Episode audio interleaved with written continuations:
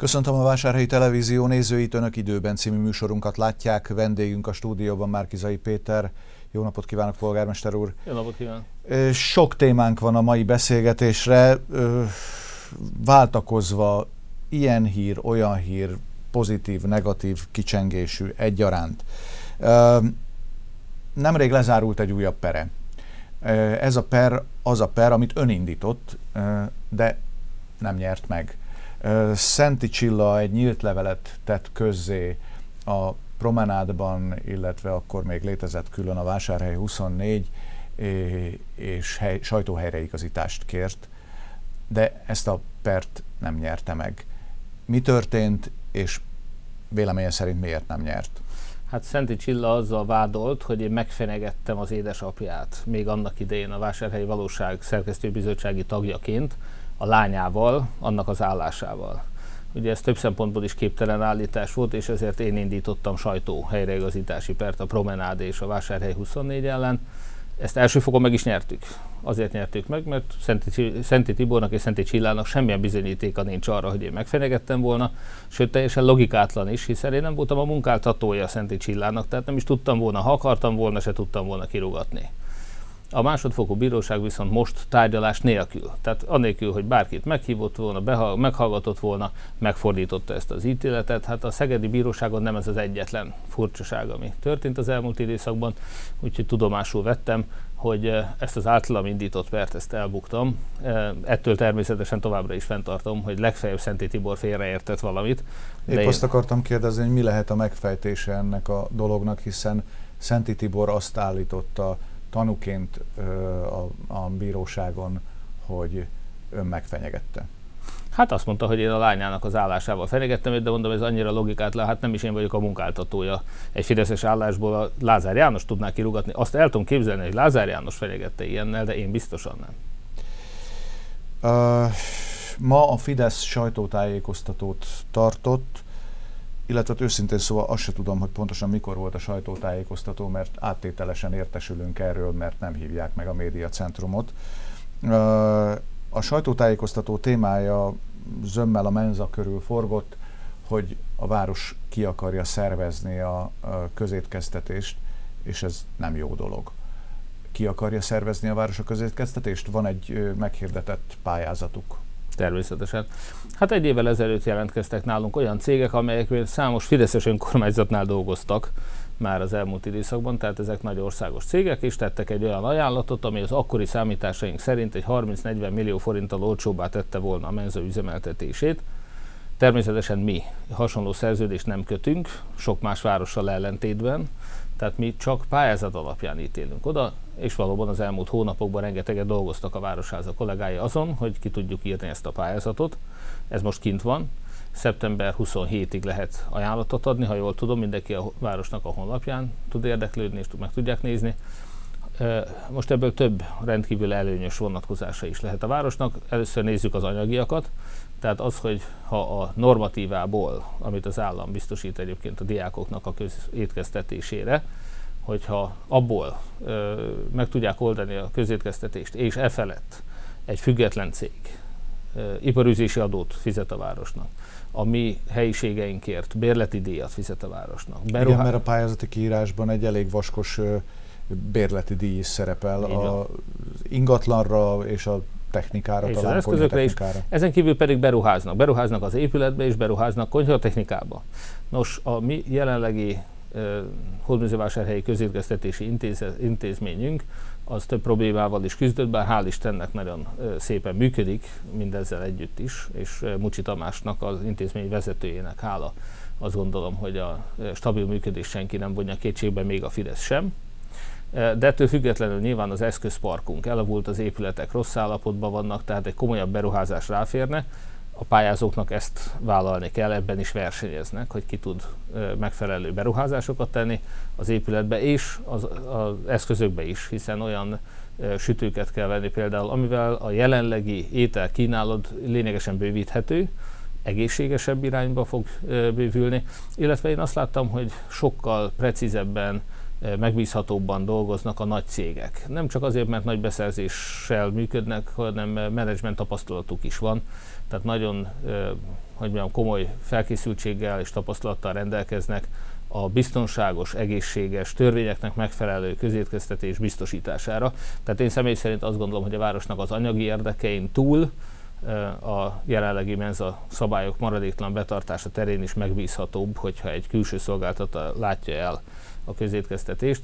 De ez anyagi kérdés elsősorban, tehát aki itt jobb ajánlatot fog tanni, és bárki pályázhat, tehát nem tudom, hogy Lázár János vagy valamelyik strómanja esetleg érdeklődik de nyitva váll előttük a verseny, tehát nálunk nincsen semmi lezsírozva.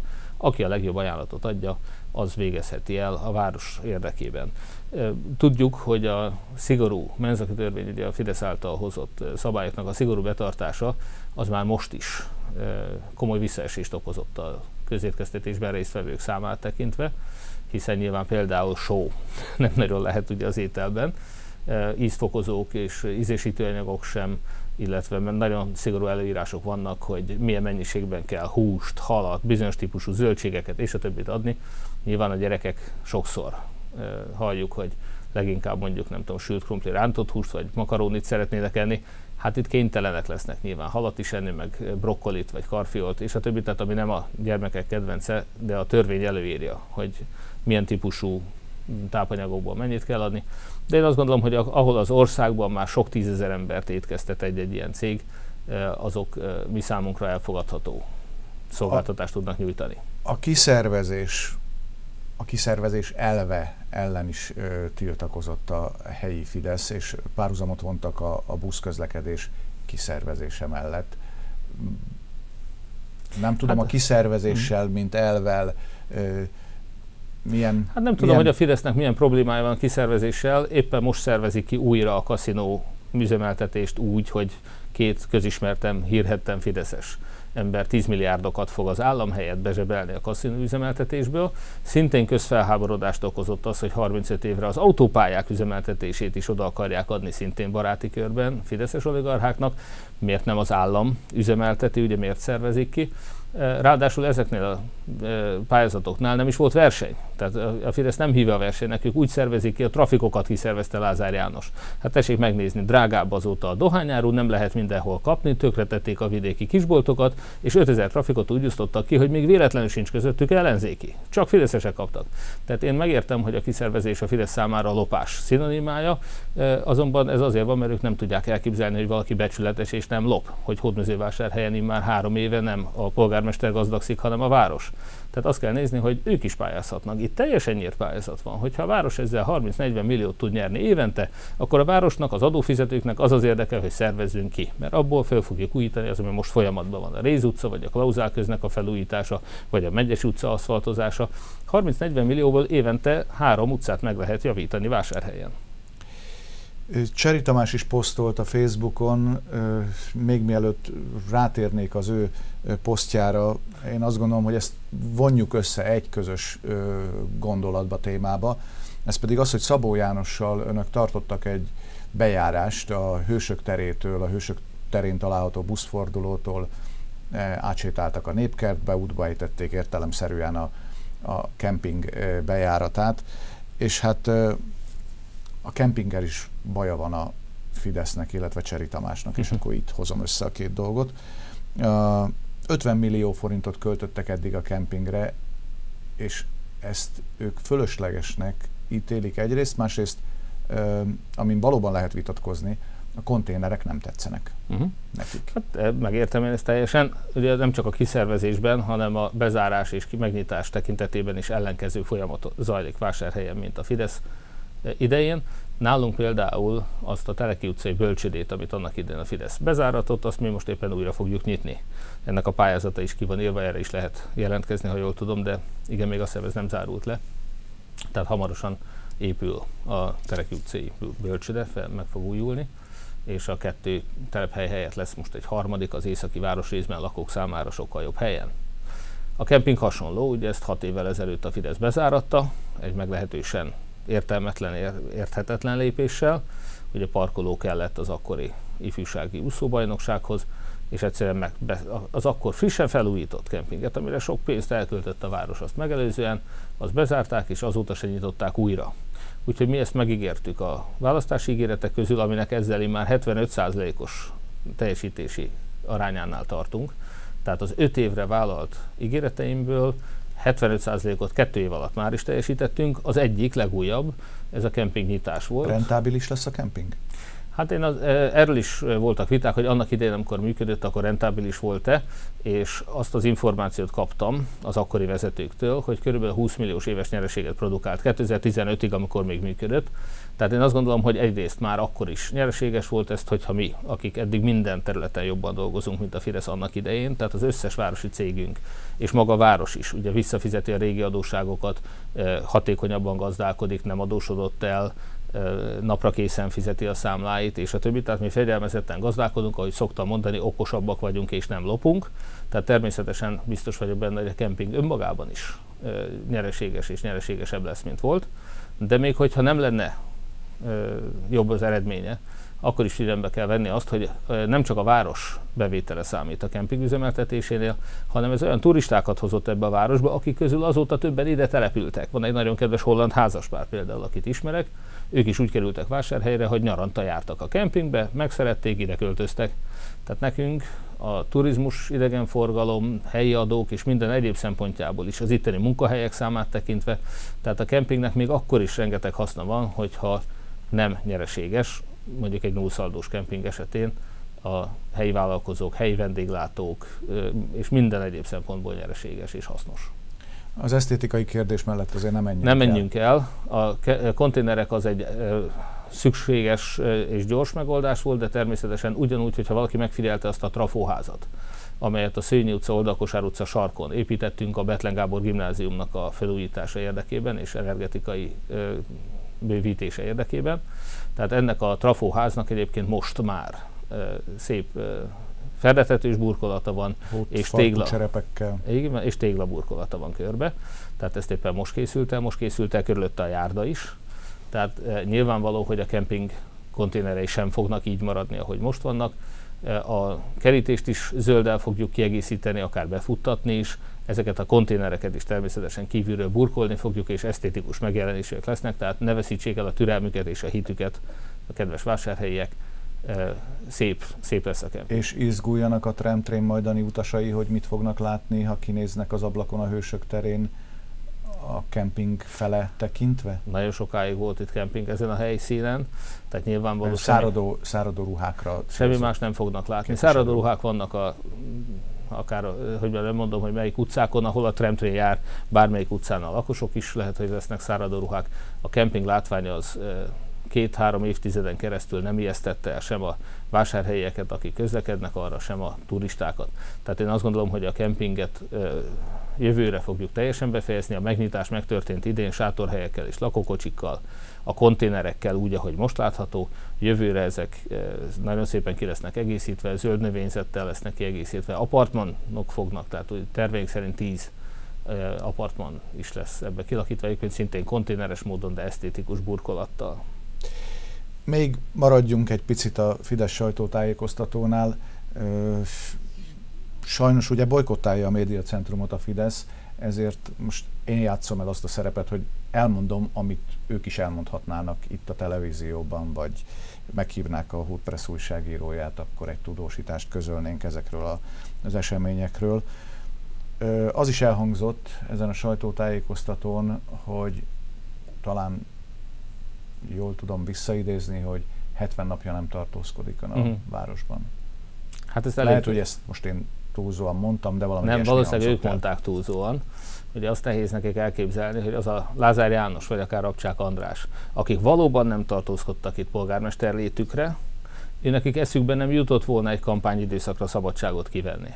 Ezzel szemben én, amikor nem tartózkodom a városba, akkor szabadságon kampányolok. Tehát most a két hetes aláírás gyűjtési időszakban például két hét szabadságon voltam, és a jövő héten is előre jelzem a Fidesznek, hogy három nap szabadságot fogok kivenni, amikor nem a város dolgain dolgozom, hanem kampányolok. Van ennyi szabadság a polgármester úr? Igen, ezt is kifogásolta Cseri Tamás. A Covid helyzet miatt az év elején valóban sokkal kevesebb szabadságot vettem ki, tudtam kivenni, mint amennyibe volt tervezve, és ezt pótlom most. Tehát az év eddigi részében elmaradt és ki nem vett szabadságomat veszem most ki.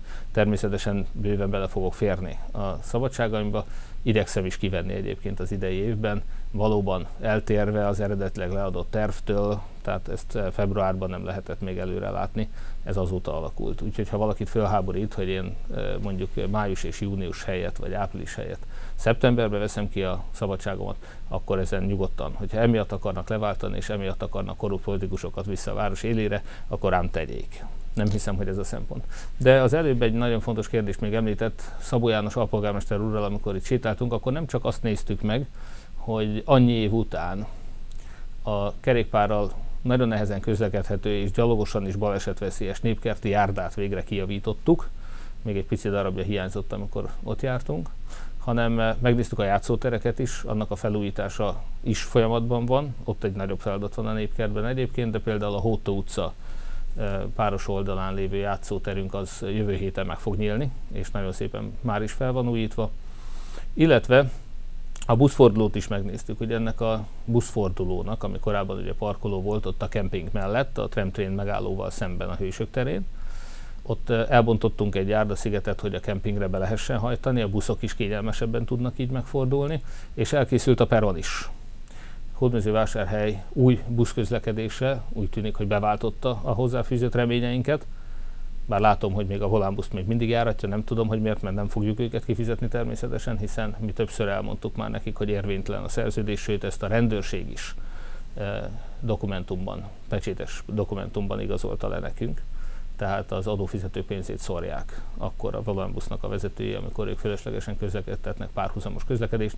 Hát az emberek nem a volánbusszal járnak, annak ellenére, hogy állítólag törvénytelenül is szállítanak viteldíj nélkül utasokat, hanem az ingyenes, városkártyával ingyenes jóványbuszokkal, a városi, egyébként nem kiszervezett, hanem beszervezett tömegközlekedéssel, Ugye korábban ezt kiszervezve a Volánbusz működtette a Hódműzővásárhely tömegközlekedést, most a városnak saját közlekedés szervező cége van, egyébként ez egy kecskeméti modell, Kecskemét Fideszes vezetésű város, tehát van egy saját közlekedési szervezési cégünk, és annak biztosítja a buszok üzemeltetését, járatok üzemeltetését a Joványbusz Kft. De ami érdekesebb ennél azt szeretném elmondani, hogy nagyon pozitív tapasztalataink vannak most, amikor még a rossz idő nem is állt be, de az iskola elkezdődött, Például Szabó János polgármester úr maga is busszal jár, mert az autó éppen szervizben van, úgyhogy ezen a héten ő buszozik, és azt tapasztalta, hogy új kis homokról a reggeli járat, amikor jön be, akkor heten utaznak rajta, délután, este felé, amikor hazamegy, akkor öten utaznak rajta, és valljuk meg, ez az a buszjárat kisomokon, és öreg kisomokat is most már érinti, amely három évvel ezelőttig nem is létezett. Tehát ezt a városi részt, ezt mi kötöttük be a tömegközlekedésbe. Nagyon szépen nőtt a kihasználtsága, és én számomra nagyon kedvesen a mindenkori sofőrök és az utasok között egy nagyon szívélyes baráti viszony alakult ki. Úgyhogy úgy látom, hogy mindenki nagyon elégedett ezzel a buszközlekedéssel. Most nem beszélek arról, hogy a Kincses telepen vagy a Béketelepen lakók az eddigi napi néhány busz helyett 20-30 busz közül választhatnak naponta. Tehát egy sokkal-sokkal jobb szolgáltatást kaptak, és mindössze évi 2000 forintba kerül a városkártya, amivel ez a buszközlekedés ingyenes. Óvoda felújítások, eh, ezt írtam föl a papíromra, ma délelőtt is ö, ott volt az egyik óvodában. Mi történik most az óvodák környékén? Felújítások, játékbeszerzések, mire fordítottak eddig forrásokat és mennyit? Hát két komolyabb összeget fordítottunk idén az óvodákra. Az egyik épületekre ment, és ennek volt az első kész projektje.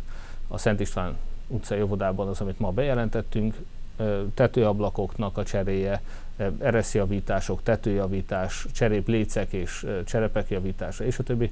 Ez egy kisebb összeg ugyan, tehát másfél millió forint körüli összeg, de Ez egy 26 millió forintos, 7 telephelyet érintő felújítás sorozatnak a része, az első elkészült átadható része.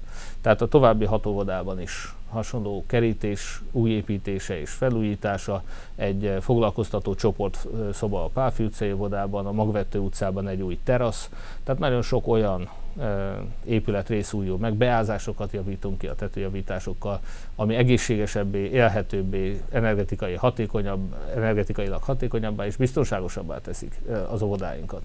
840 vásárhelyi gyermek jár az óvodákba, úgyhogy ezt én nagyon fontosnak tartom, hogy az óvodák állapotát folyamatosan javítsuk, fejlesszük. De van egy másik része is ennek, mint egy 10 millió forintot költöttünk idén, sőt 12-t, hogyha bruttó számoljuk.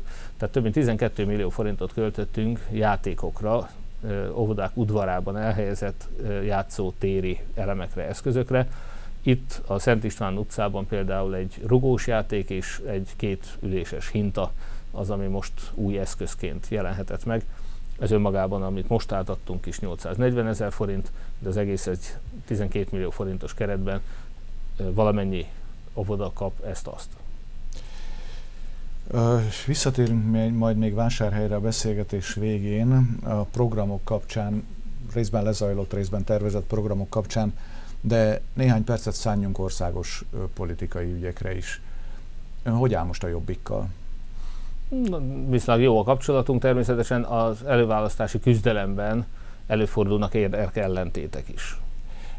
Ennek az érdekellentétnek lehet egy megjelenési formája az, hogy a Jobbikhoz köthető iránytű intézet a Csongrád Csanád megyei négyes választókerületben hát bőséges előnyt mutatott ki Lázár János javára önnel szemben. Igen.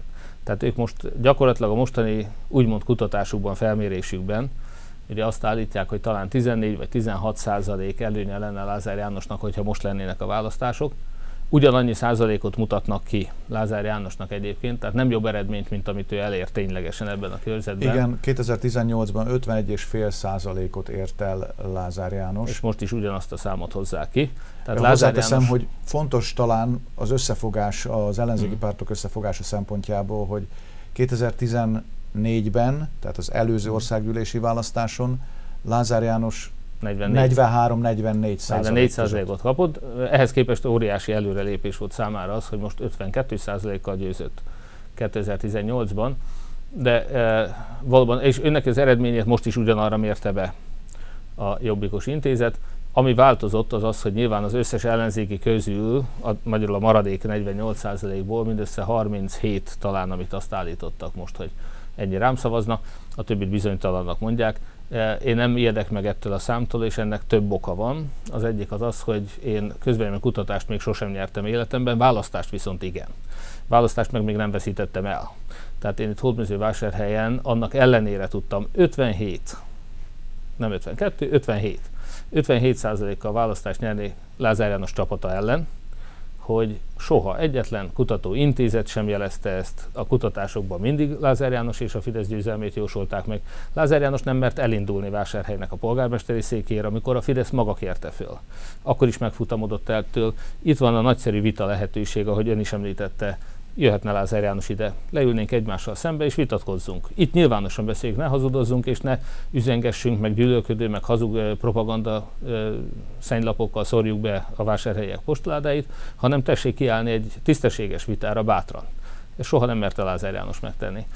Én azt gondolom, hogy a végeredmény valószínűleg ugyanaz lenne, mint volt tegnap a Pesti tévében. A Pesti tévében Ferkó Dániel szerkesztővel vitatkoztam tegnap, vagy beszélgettünk tegnap. Hát azt gondolom, hogy az igazság annyira fáj a Fideszes sajtónak, hogy ezt a beszélgetést ők nem merik kitenni a Pesti tévének a honlapjára sem, a Facebook oldalára sem. Tehát, hogyha valaki kíváncsi, akkor megnézheti az én oldalamon. Én mindig csak élő vitát vállalok, sajnos rossz tapasztalataim vannak azzal a felvétellel, amit utólag szerkesztenek. Ezt például elásták volna ezt a beszélgetést, de szerencsére, mivel élő adás volt, ezért bárki láthatta és az én YouTube csatornámon vagy a Facebook oldalamon ezt vissza lehet nézni. Ha majd Lázár János vállalja egy, egy ugyanilyen nyílt vitát, egymással szemben vitatkozzunk, akkor igen. De addig én azt látom, Lázár Jánosnak a népszerűsége érezhetően nem emelkedett. Nem csak Hódmezővásárhelyen nem, az egész körzetben sem. Úgyhogy én nagyon remélem, hogy őt le lehet győzni 2022-ben, de biztosra ilyet természetesen én sem állítok. Akkor mi ennek a kutatásnak az oka? Hiszen a Jobbik más körzetekről nem közölt hasonló kutatási adatokat. Itt sem hiteles az, hogy pont az a Jobbik kételkedjen abban, hogy én, van, én volnék-e az alkalmas, vagy legalkalmasabb jelölt Lázár Jánosnak a kihívójának, aki egyébként engem jelölt. Tehát én a Jobbik által is támogatott helyi jelölt vagyok Lázár Jánossal szemben. Úgyhogy ez nagyon érdekes, hogy az a Jobbik, amely egyébként itt támogat, most hirtelen miért a saját médiájában, az alfa híren, miért kezd az én letámadásomba. És erre egyetlen egy magyarázatot tudok adni sajnos önnek, azt, hogy Jakab Pétert a legtöbb kutatás szerint már most megelőztem a miniszterelnök jelölti versenyben.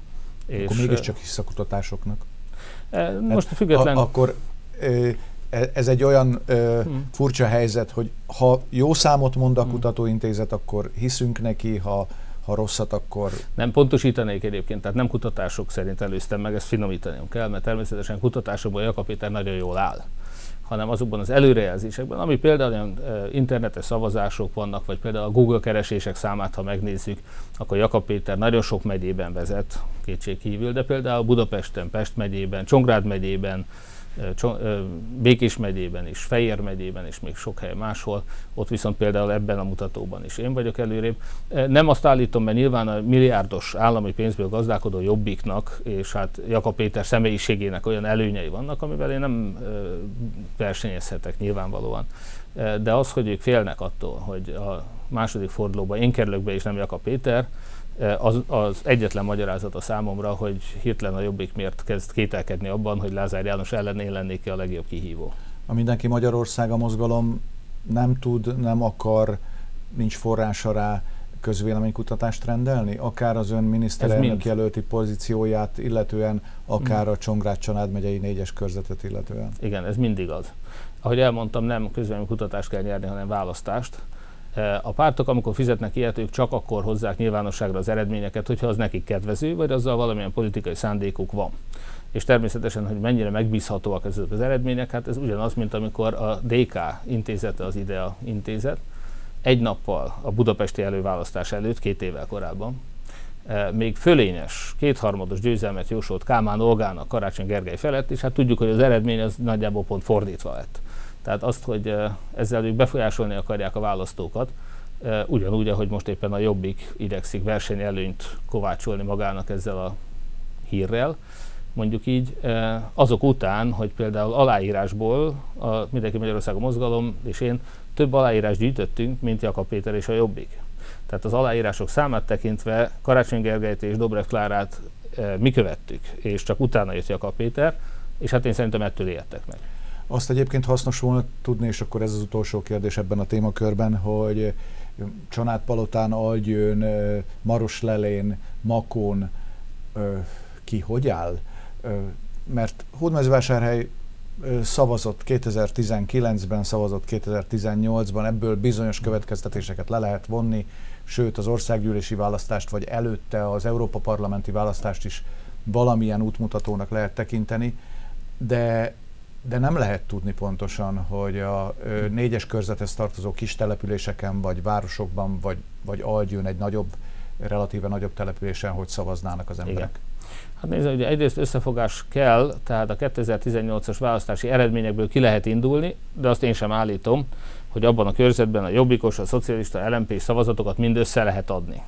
És az az ellenzék tényleges ereje, ha csak a jobbikos szavazatokat nézem, úgy emlékszem 2018 áprilisában a választáson, például a székutas, amit mindenki Fideszes településnek gondol, csak a jobbik is 40%-ot kapott, ami nincsen messze az 50-től. Tehát egy teljes ellenzéki összefogás, egy hitles jelölt, egy hitles program szerintem még székutason is le tudja győzni Lázár Jánost. Ennek a körzetnek a 19 településéből Mártéi, Csanádpalota és Algyő Hódműzővásárhely mellett sőt tulajdonképpen a Fidesz ellenében induló Drimba Tibor miatt még eh, Maroslele is eh, nem a Fideszre szavazott. Tehát mi az önkormányzati választási eredményekből is azért tudunk következtetni arra, hogy ezek a települések hogy állnak. De azt is tudni kell, éppen a tegnapi vitát, hogyha megnézi valaki, hogyha ezek a viták eljutnának eh, Kövegyre, Kiszomborba, Földeákra is sorolhatnám ezeket a településeket, nyilván Makón is. Tehát ha ott megnézik a tegnapi Pesti tévés vitát, rájönnek arra, hogy ki hozza be ebbe az országba a bevándorlókat, ki az, aki igazából bevándorláspárti, hiszen tudjuk, hogy nem Soros, hanem csak a Fidesz hozott be migránsokat Magyarországra. Tehát ha ezeket az egyszerű cáfolhatatlan tényeket el tudjuk juttatni ezekre a településekre, én abban bízok, hogy akkor nagy többséggel le fogjuk tudni váltani a Fidesz jövőre. Még a vitával kapcsolatban hadd emlékeztessek, az előbb említettem, ugye, hogy Jakab Péternek a harmadik hely, helyezett pozíciója van kockán ezen az előválasztáson. De ha már a vitáról van szó, tehát előválasztást vagy közvéleménykutatást nyerni az egy dolog, Éppen Jakab Péter vádolta azzal a hatházi Ákost, hogy ő még nem nyert választást sehol. Hát speciál, és engem támadnak azzal, hogy nem tudnám esetleg legyőzni Lázár Jánost. Nos, én kétszer Ódmezővásárhelyen a vásárhelyiek jó voltából le tudtam győzni a Fideszt, Jakab Péter viszont konkrétan sehol. Tehát Jakab Péter sem. Ő azzal vádolja hatházi Ákost, hogy még nem nyert választást, az a Jakab Péter, aki még nem nyert választást. Én azt gondolom, hogy összefogás hiány erre valami kevés esély volt. Mi Hódmezővásárhelyen azt is megmutattuk, hogy hitles alternatívával és összefogással igenis legyőzhető. Hogyha mi tisztességes olyan jövőképet kínálunk az embereknek, mint, amit itt meg is valósítottunk három és fél év alatt vásárhelyen. Hogy itt nem a Fidesz váltottuk le, hanem a tolvajokat. Hogy tisztességes gazdálkodással fejlődik a város. Olyan innovációkat uh, hoztunk már eddig is az elmúlt években, amit a Fidesz bezáratott, mi nyitjuk újra. A közvilágítás, amit tönkretettek, megjavítottuk. Küzdünk az ATEF szag ellen. Az elmúlt hetekben biztos észrevették azt is, hogy újra bűz van. Miközben az idei évben eddig a bejelentéseik szerint nem is volt bűz, minimális, és hát egy hatalmas beruházást harcoltunk ki az ATF-nél. Most olyan, mintha újra levették volna róla a felét. De mi küzdeni fogunk. Tehát én azt látom, hogy ha egy tisztességes városvezetés van, akkor az megoldja a város problémáit, tudja fejleszteni úgy is, hogy szabadság van, szabadon fejlődik vásárhely. Beszéljünk vásárhelyi programokról is.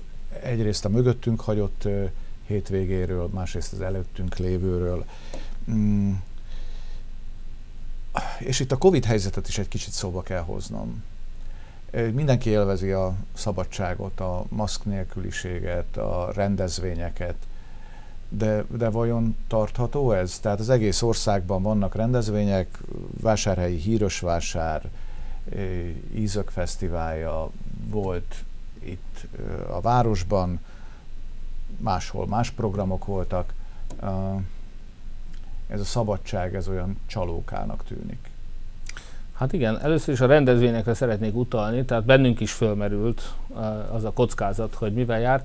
Egyenlőre az országos törvények nem is tesznek lehetővé olyan szabályozásokat, amivel mi korlátoznánk. Például maszkviseléshez kötnénk a rendezvényeinket, a rendezvényeket betiltani pedig egyenlőre nem szeretnénk. De mindenkinek felhívom a figyelmét, hogy bár egy csodálatos ízőfesztiválja, vagy ahogy most mondtuk, Vásárhely híres vásár, Vásárhelyi híres vásár, ahol többek között olyan hát nem is tudok megfelelő szavakat találni arra, hogy Sebő Ferencet mennyire tisztelem. Ugye az énekes versektől kezdve nagyon sok szép alkotással gazdagította, azt hiszem a magyar, sokunknak nagyon nagy kedvence volt Sebő Ferenc, és én magam is nagyon örültem, hogy vásárhelyen a színpadról beszélgetett Fehér Katalin, és ráadásul utána nekem volt alkalmam vele személyesen találkozni, vele beszélgetni. Úgyhogy hasonlóan szép és minőségi rendezvényeket szeretnénk nyújtani még az idén. Négy rendezvényünk lesz még, ezen a hétvégén is lesz majd a falusi lakodalom és a vásárhelyi mesterségek, de azt gondolom, hogy mindenképpen komoly, színvonalas, kulturális műsoraink lesznek. De ez nem feletteti azt, hogy például az óvodáinkban a 840 gyermekből 260 gyerek ma nem jött óvodába, hogy az elmúlt napokban napi 50-60 gyerek esett ki felső légúti tünetekkel, influenza-szerű megbetegedéssel, és ez a szezonális influenzánál, ugye nincs még influenza szezon, de ez nem is magyarázható például influenzával. Szegeden, amikor a Szegedi óvoda vezetője tesztelte, a mi óvoda vezetőnkkel konzultálva kaptuk meg ezt az információt. 16 kisgyermeknek a szülei vállalták, hogy tesztelik a gyermeket, mind a 16 pozitív lett. Tehát azt COVID-ra? látjuk Covid-ra. Úgyhogy azt látjuk, hogy a negyedik hullám elérkezett Magyarországra, Úgyhogy amikor a kormány megteszi a szükséges intézkedéseket és lehetővé teszi majd a védekezést, akkor nekünk is meg kell majd tenni. Addig nem akarjuk korlátozni mi sem. Nem is, nincs jogi lehetőségünk sem, is megjegyzem. Tehát most a jelenlegi szabályok nem teszik lehetővé azt, hogy mi például maszkviselést írjunk elő. De nem is ez érdekes, hanem én azt szeretném, hogy azok, akik nem, ugye most előlünk eltitkolják az adatokat, de a Fideszes kormánynak megvan hogyha ők azt látják, hogy súlyos a helyzet, és egyelőre azt látjuk egyébként, és ez megnyugtatásul közben mindenkinek, hogy akik be voltak oltva, azok is elkapják, de sokkal enyhébb tünetekkel esnek át a betegségen.